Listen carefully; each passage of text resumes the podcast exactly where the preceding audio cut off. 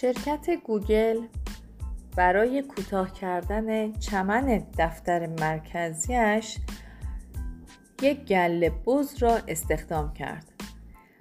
بیشتر به نظر می رسد که با یک شوخی بامزه طرف هستیم. اما گوگل دیروز طی پستی در وبلاگش اعلام کرد به جای ماشین های چمنزن برای کوتاه کردن علف های اطراف دفتر مرکزی خود یک گله بز اجاره کرده است.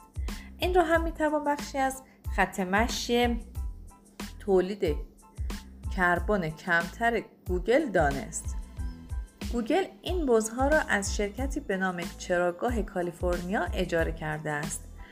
ظاهرا قرار است گلهدارها حدود دویست بز را به محوطه دفتر مرکزی گوگل بیاورند و برای یک هفته بزها را در آنجا بچرانند. این کار نه تنها باعث کوتاه شدن چمنها می شود بلکه باعث کوددهی و باروری زمین هم می شود. گوگل ادعا می کند که اجاره بزها تقریبا به اندازه استفاده از ماشین های چمنزن برایشان هزینه دارد.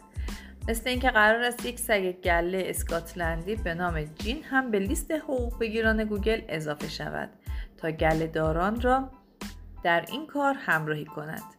البته خبری در مورد عکسالعمل کارگرانی که با بزها جایگزین شده اند و کارشان را از دست داده اند منتشر نشده است.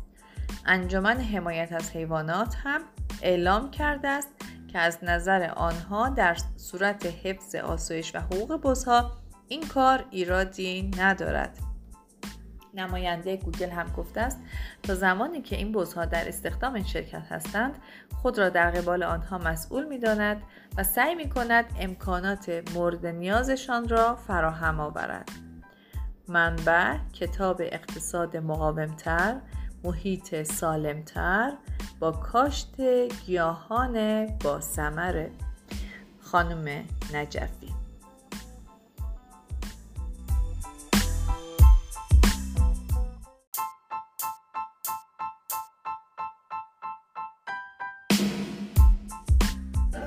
سلام.